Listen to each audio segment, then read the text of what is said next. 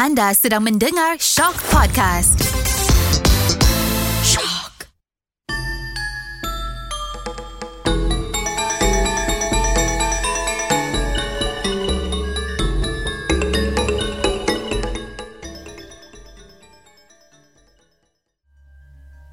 Kisah Bawang Putih, Bawang Merah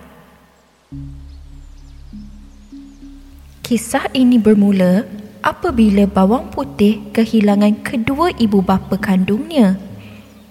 Selepas pemergian kedua orang tuanya, bawang putih tinggal bersama ibu tirinya iaitu Mak Kundur dan adik tirinya Bawang Merah.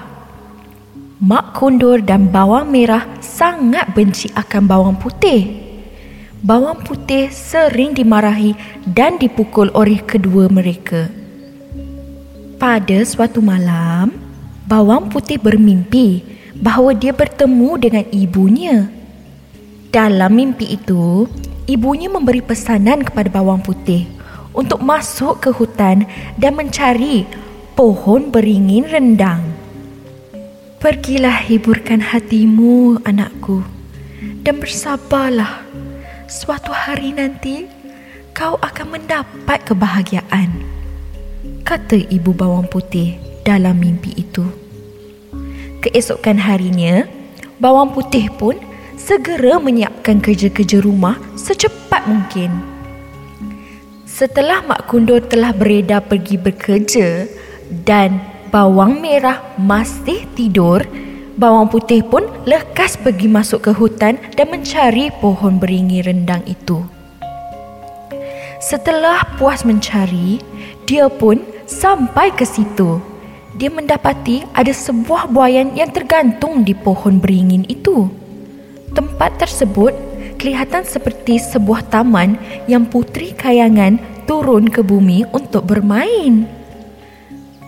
Ketika bawang putih duduk di atas buayan itu, tiba-tiba buayan itu berayun dengan sendirinya. Semakin lama, semakin laju. Dia dapat melihat bunga-bunga yang mengelilingi pokok beringin itu turut bergoyang-goyang. Hatinya terasa sungguh terhibur. Tiba-tiba, bawang putih pun teringat akan Mak Kundur ibu tirinya itu pasti akan marahnya jika mendapati bahawa bawang putih tiada di rumah. Namun, bawang putih tidak tahu bagaimana hendak memberhentikan buayan itu. Lalu, bawang putih pun berkata kepada buayan itu, Wahai buayan, tolonglah berhenti. Aku ingin pulang ke rumah.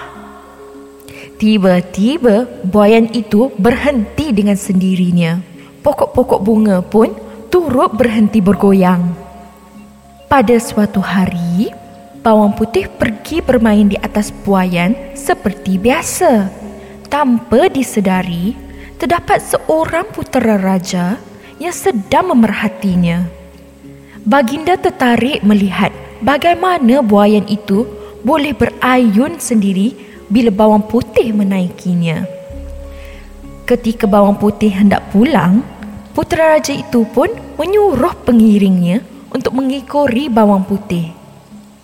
Setelah tahu di mana bawang putih tinggal, putera raja itu pun pergi ke rumah tersebut.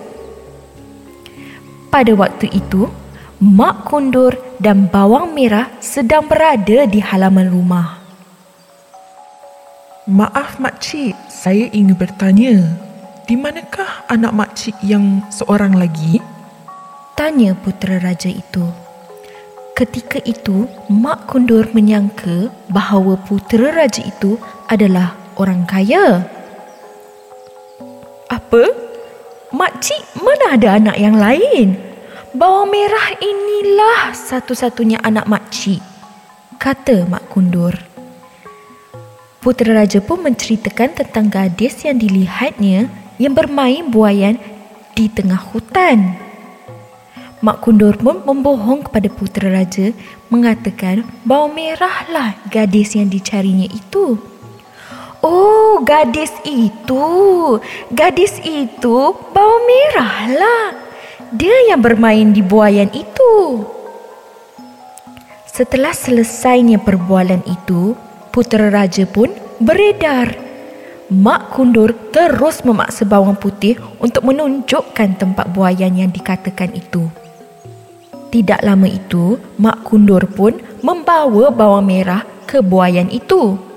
Namun, buayan itu tidak berayun dengan sendirinya seperti mana bawang putih.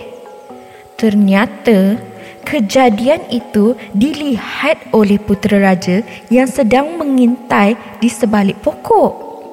Putera raja pun mengarah pengiringnya untuk pergi ke rumah Mak Kundur dan membawa bawang putih ke situ. Pengiringnya pun terus berangkat pergi ke rumah Mak Kundur. Tetapi apabila pengiringnya itu tiba di rumah tersebut, dia mendapati bahawa bawang putih telah dikurung dan diikat.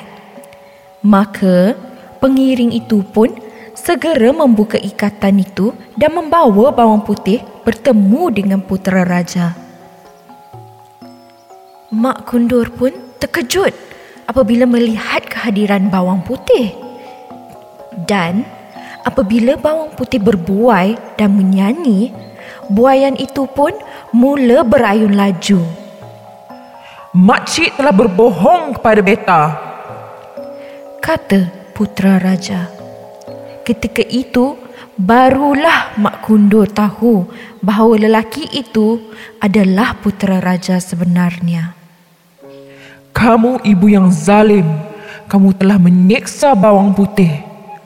Kata baginda lagi. Mak Kundur pun menangis dan meminta ampun kepada baginda. Bawang merah turut meraung dan menangis. Oleh kerana bawang putih mempunyai sifat baik hati, dia pun meminta putera raja untuk mengampunkan Mak Kundur dan bawang merah. Putera raja itu amat kagum dengan sifat kemuliaan bawang putih dan akhirnya putera raja itu pun mengawini bawang putih. Terdapat berbagai jenis versi bawang putih dan bawang merah. Bahkan kisah ini amat dikenali di negeri jiran kita iaitu Indonesia sehingga dijadikan sebagai satu sinetron. Jadi itulah kisah bawang putih, bawang merah.